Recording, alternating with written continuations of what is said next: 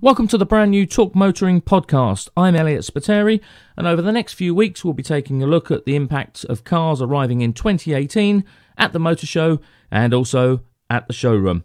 We'll also be discussing the motoring news that will be affecting you, the driver. But let's start small and get bigger as we mean to get on by taking a look at the new 2021 Baby Mini SUV. Mini will oh. take advantage of the continuing SUV boom by launching a smaller sister car to the Countryman.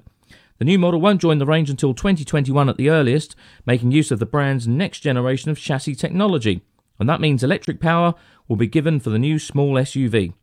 According to a source close to Mini, the new model is likely to be similar in footprint to today's five door car, but another Mini SUV larger than today's Countryman has been ruled out. Work is already underway on a new platform that would underpin the next generation of Minis, including the small SUV and, eventually, a replacement for the recently launched Countryman, at the moment, Mini has two platforms at its disposal the UK L1, which underpins the Mini in 3 at 5 door form, as well as the convertible, and UK L2, which is used for the Clubman and Countryman, including a plug in hybrid version of the latter. The all electric Mini, due to go on sale in 2019 and previewed by the Mini Electric concept unveiled at this year's Frankfurt Motor Show, will make use of a modified version of the UK L1 platform. However, the new chassis will be developed from the start with electrification at its core, BMW's global sales and marketing boss Ian Robertson has hinted previously that Mini could eventually become an all electric brand, and the new platform will be key to the company's electrified future. The new small Mini SUV is likely to measure a little over 4 metres in length, putting it up against rivals such as Volkswagen's forthcoming T Cross SUV, as well as established players such as the Nissan Juke. The look of the new car will be traditional Mini as you'd expect, and is likely to feature some of the details shown on the Mini electric concept. And while Mini has confirmed that the brand will go no larger than the Countryman, it has also stated that it won't build a smaller car than today's three door model. Even with a new platform, insiders have said that it will not be economically viable to make a smaller car, like the well received Rocketman concept back in 2011. Costs for the new platform are likely to be shared across the BMW group, as it's expected to be used for the next generation of front wheel drive X1, 1 Series, and 2 Series models, and possibly even a replacement for the all electric i3. Well, the weather may be cold, but let's go for something exotic. We can dream. The McLaren Senna is the successor to the P1, borrowing its name from the legendary Formula One racer. McLaren has pulled the covers off the second Ultimate Series model, a lightweight track focused hypercar called the Senna, with extreme aero optimized bodywork, a stripped back cabin, and a 789 brake horsepower twin turbo V8. It's said to give, quote, the most intense circuit experience of any road McLaren, unquote. Named after three time Formula One world champion Ayrton Senna, McLaren says a portion of the car's profits will go to the foundation set up in his name. All 500 examples have already been sold at a whopping price of £750,000, including taxes. The Senna isn't a direct replacement for the McLaren P1, but will sit alongside the forthcoming three seat BP23 in the Ultimate Series range. Vehicle line director Andy Palmer says that the brief given to the engineers was to make it as fast as we possibly can going around a track, but also make it road legal. Palmer also describes it as the lightest, fastest, most engaging McLaren yet. The body is made entirely of carbon fibre and has been designed for an optimal blend of aerodynamic efficiency and downforce. Crafted in a teardrop shape, it features huge gullies and louvres in the side to channel air down and over the car, plus a number of cooling vents to feed the car's multiple radiators. The Senna also gets two piece glass windows and a glass insert for the lower half of the dihedral doors that can be specified to increase on track vis- visibility. At the back, three exhausts sit up high and flush with the bodywork, while an enormous carbon rear wing is mounted on pylons, which rise above it and attach to the top, increasing the surface area on the bottom of the wing. Much of the car's mechanical elements are visible from the back thanks to a giant double diffuser, which can increase in height to boost downforce. But that's only the start of the active aero tech found on the Senna. That rear wing is hydraulic, and like many McLarens, it tilts and adjusts to balance downforce and aero, while also acting as an air brake under heavy braking. Front aero tech also features movable flaps hidden in the air intakes, directing cool air where it is required.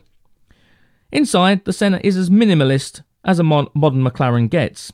Items such as the door handles, window switches, and engine start button have been placed on the roof, while the pared back dashboard design features only the essentials. There are two double layer carbon bucket seats with foam padding, which slide back and forth with the gear selector panel for better ergonomics. Despite the clutter free approach, McLaren's infotainment system is mounted on a freestanding panel, and the sliding digital instrument cluster is lifted straight from the 720S. The only luggage area to speak of is a space behind the driver's head, specifically designed for two helmets. Weighing just 1,198 kilograms, which is uh, roughly about the same as a Ford Focus, the Senna has a power to weight ratio of 658 bhps to the ton. Now that's actually better than the P1, and partly due to a new type of superlight carbon tech that the Woking based carmaker has developed. It means the dihedral door frame weighs just 8.8 kilograms, that's about 9 bags of sugar, and the carbon tub is 15 kilograms lighter than the P1 at 75 kilograms. The 4 litre twin turbo V8 is mated to a 7 speed dual clutch transmission, producing 789 brake horsepower and 800 n- newton meters of torque. Those figures make it the most powerful road legal McLaren ever built. Performance figures and potentially lap time data will be released at a later date. The latter is more important for the Senna, according to McLaren, but we can expect an 0 to 62 time of less than 3 seconds and a top speed of at least 200 miles per hour regardless. The Senna chassis is based on McLaren's Race Active Chassis Control 2 system, which uses a double wishbone suspension setup with hydraulic adaptive dampers and anti-roll bars. The variable stiffness and ride is said to be further developed over the 720S and P1. It adds a race mode to the usual comfort, sport, and track settings, making the Senna even stiffer, while also dropping the body even lower to the ground. McLaren claims the Senna's braking system is the most advanced it has ever made for the road. New carbon ceramic brakes with a special CCMR compound feature, and each takes seven months to produce. They have a far greater thermal efficiency than traditional carbon ceramics, however. Bespoke Pirelli P Zero Trofeo tyres are standard, with a tread that is road legal but primarily designed for track use. Although all examples have been allocated to buyers, the first public debut of the Senna will be at next year's Geneva Motor Show, which will take place in March. And of course, we'll bring you up to date with all the news from that. The next generation 911 from Porsche, spotted undergoing initial testing, features a fresh new interior, the next generation Porsche 911 has been spied once again and this time undergoing testing in Germany and utilising a digitised cabin. The eighth incarnation of the 911 sports car has already been spotted this year conducting winter testing, and before that, shots from the US revealed a slight glimpse of Porsche's digitised instruments. The latest spy shots from Germany, though, are much clearer. You can see the cockpit of the 8th generation 911 that is set to feature a digital speedo on the left side of the instrument display, with the right dial featuring a readout relevant car information, such as engine status, oil temperature, and in this instance, some type of warning for the driver. The only analogue dial that remains is the central rev counter. It's a similar setup to that found in the new Panamera. The bumper at the back is plucked from a 911 Turbo, and it also gets that car's quad exhaust tip setup, while a new full length LED lighting strip now features at the rear end. Other new design cues are a little bit difficult to spot, with the disguise but the spy shots suggest that the next 911 won't undergo a dramatic redesign, exactly as we'd expect. Conventional wisdom also suggests Porsche is plotting a wider track for its next 911, increasing stability for the better handling and driving dynamics. But it also hints at the potential for hybrid technology. Wider track may be necessary in order to accommodate a hybrid drivetrain. Porsche already has its fingers in the hybrid pie, and has, conf- has confirmed its commitment to electric technology, given the Mission E, which is Porsche's all electric concept car from the 2015 Frankfurt Motor Show, which will reach production. Hybridizing the 911 means that it will be much more economical and will reduce CO2 emissions, but it will still be a performance oriented model and will likely stick with a six cylinder engine. The current generation 911 has some life in it yet, given it received extensive changes in 2015's 991.2 update and it's assumed that Porsche still has some new 991 models up its sleeve. As such, there's still a good few years at least until the hybrid 911 arrives. Alongside the re- recent sightings of the 911 Coupe, the inevitable cabriolet version has now been caught on camera. Again, the mule suggests a light evolution of the 911's looks is on the cards, alongside the wider hips to accommodate the car's upcoming wider track.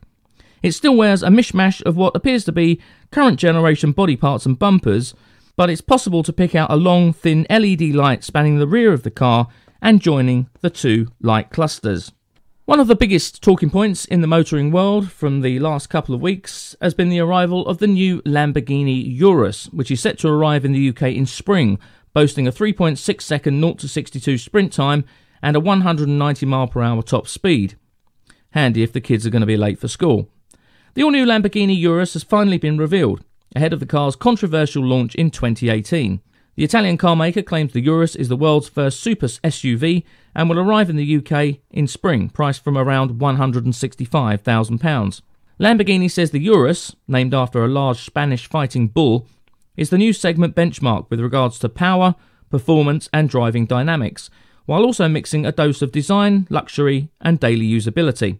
It's said to represent the infusion of Lamborghini DNA into an SUV body. Its unmistakable styling means it will be instantly recognisable on the road, and while the looks won't be to all tastes, it has to be said, its sharp creases, deep cuts, and swooping roofline give it completely unique design. Wheel options range from 21 to 23 inches, and can even be fitted with specially developed Pirelli all season or winter tyres. Its gaping grille, thin LED headlights, and hurricane inspired tail lamps are typically Lamborghini, but the raised ride height and angular wheel arches take the brand in a new direction. At the rear, you'll notice the thin coupe like window line and bold quad exit exhausts. The Urus is based on the same MLB Evo platform as the Audi Q7, but despite its humble origins, Lamborghini says it's likely to be rather more exceptional when it comes to performance and handling. It uses 641 bhp, 4 litre twin turbo V8, which develops 850 newton meters of torque, it's driven through an 8 speed automatic gearbox and complex all wheel drive system featuring active torque vectoring and four wheel steering.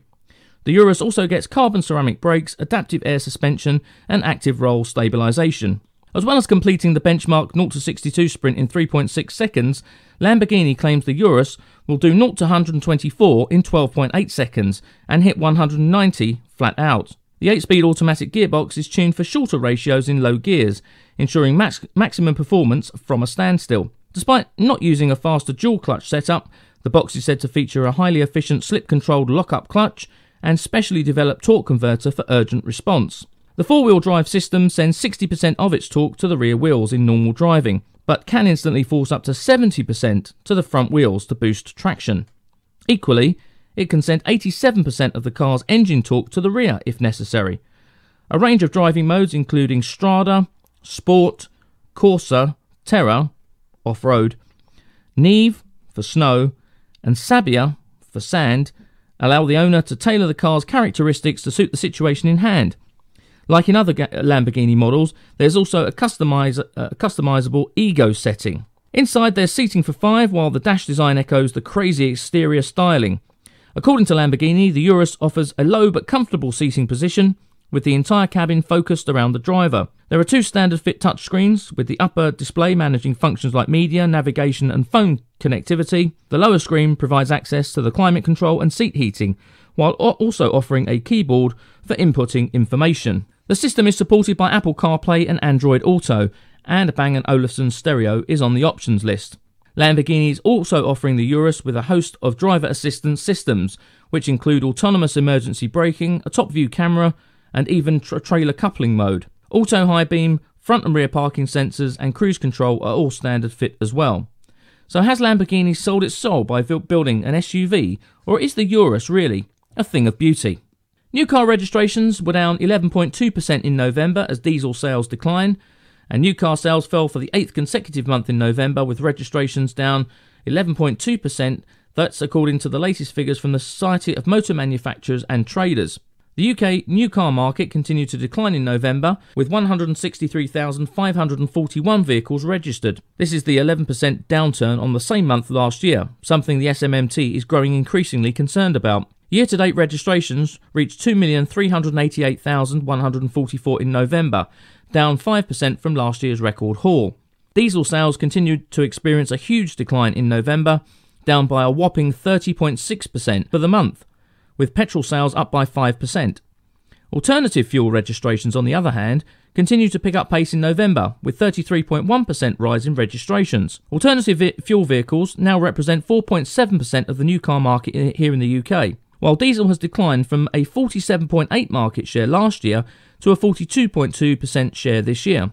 A decrease in business registrations hit the sector hard in November. Business registrations fell by 33.6% in November, while fleet sales also dropped by 14.4%. Private registration saw the smallest decline, with a 5.1% drop.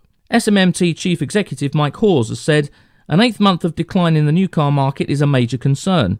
With falling business and consumer confidence exacerbated by ongoing anti diesel messages from government, diesel remains the right choice for many drivers not least because of its fuel economy and lower CO2 emissions.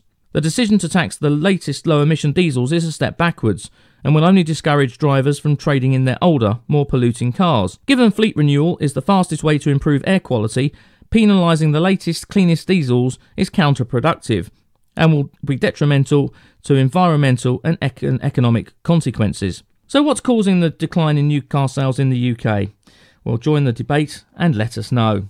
Though it seems that the government aren't getting things as far as the diesel demonisation debate goes all their own way, and they could in fact face a legal challenge. Lawyers looking at misleading diesel incentives as an onslaught of penalties and taxes could be deemed unlawful. Ministerial action to actively incentivise millions of motorists to buy diesel cars and then later penalise them for doing so could be unlawful and leave the government open to a major legal challenge, lawyers have warned. Harcus Sinclair, the law firm spearheading the current UK class action suit against the Volkswagen Group over the Dieselgate emissions scandal says the government has a case to answer over the way consumers have been misled and then punished for buying diesel cars. Damon Parker, a partner at the law firm Harcus Sinclair, said, There is evidence that the previous government promoted diesel car sales on a knowingly false basis. On the basis of the evidence, the government has a case to answer. The tactic of forcing diesel owners to part with their vehicles through financial penalties is not only unfairly prejudicial, but may be unlawful and subject to challenge. The revelation comes days after new diesel car tax increases were announced in the autumn budget. Cities like London are clamping down on diesel drivers, having recently introduced the £10 T charge that applies to older vehicles. Islington Council in London, for example, is also due to introduce £2 higher parking fees for diesel owners in 2018. The dash for diesel began under Tony Blair's Labour government as ministers focused on lowering carbon dioxide and CO2 emissions to meet the 1997 Kyoto Agreement targets. But they ignored the danger from particulates, which are now blamed for up to 40,000 premature deaths a year. Back in 2001, Labour Chancellor Gordon Brown lowered vehicle excise duty for diesels and reduced the duty paid on diesel, which was promoted then as a green fuel. Sales of diesel cars, which in the 90s accounted for 1 in 20 vehicles, soared to the point where today there are around 12 million diesels on Britain's roads, representing over a third of all cars and four times as many as in 2000. Parker said, New evidence suggests that the Blair Brown tax incentives were introduced despite ministers knowing that air quality would decline if diesel sales rose. This, he said, meant diesel buyers were fooled into buying cars they thought were clean and environmentally friendly. Today, the same vehicles successive governments pushed on the back of their environmental qualities are now being hit by additional tax and other deterrents. The most significant cost, however, is likely to be the drop in residual values of these vehicles. Tony Blair's former chief scientist, Sir David King, whose advice helped to introduce the 2001 tax changes, admitted in April this year that scientists were aware that diesel was dirty and belched out harmful particulates and nitrous oxides, but did nothing about it. He admitted he was aware of the warnings, including from the government's own medical advisers in 1999, but suggested he'd been convinced by car makers that new catalytic converters would deal with the problem. Howard Cox of campaign group Fair Fuel UK said it is considering legal action. He says, We believe there is a case for action against the government for misleading drivers and against London Mayor Sadiq Khan over his unfair T charge. AA President Edmund King has also said that while it's unclear whether a legal challenge could succeed, it's clear the government misled millions of drivers over diesel regardless. So, do you feel you've been unfairly treated for buying a diesel car? Well, it's certainly a debate we'll be having over the next few weeks as we deliver podcasts here on Talk Motoring. If you'd like to keep uh, up to date, or if there's a subject or a comment that you'd like to leave with regard to this podcast, then of course you can reach me at Elliott on Air. That's E L L I O T T O N A I R. Reach me on Twitter. It would be nice to hear from you and we welcome all your feedback here on the Talk Motoring podcast. Well, listen, I hope you've enjoyed this first edition. It's been a pleasure to bring it to you. things will be a little bit quiet over Christmas, but there are lots of new cars that are going to be hitting the showrooms and lots of issues to talk about, debate, and also lots of cars to get excited about as well. And we aim to bring them all to you here, along with some car reviews as well in the future into 2018 here on the Talk Motoring podcast. So thanks for listening, and I hope you can join me again very soon. If we don't speak before, I wish you a very happy Christmas and, of course, the very best New Year into 2018.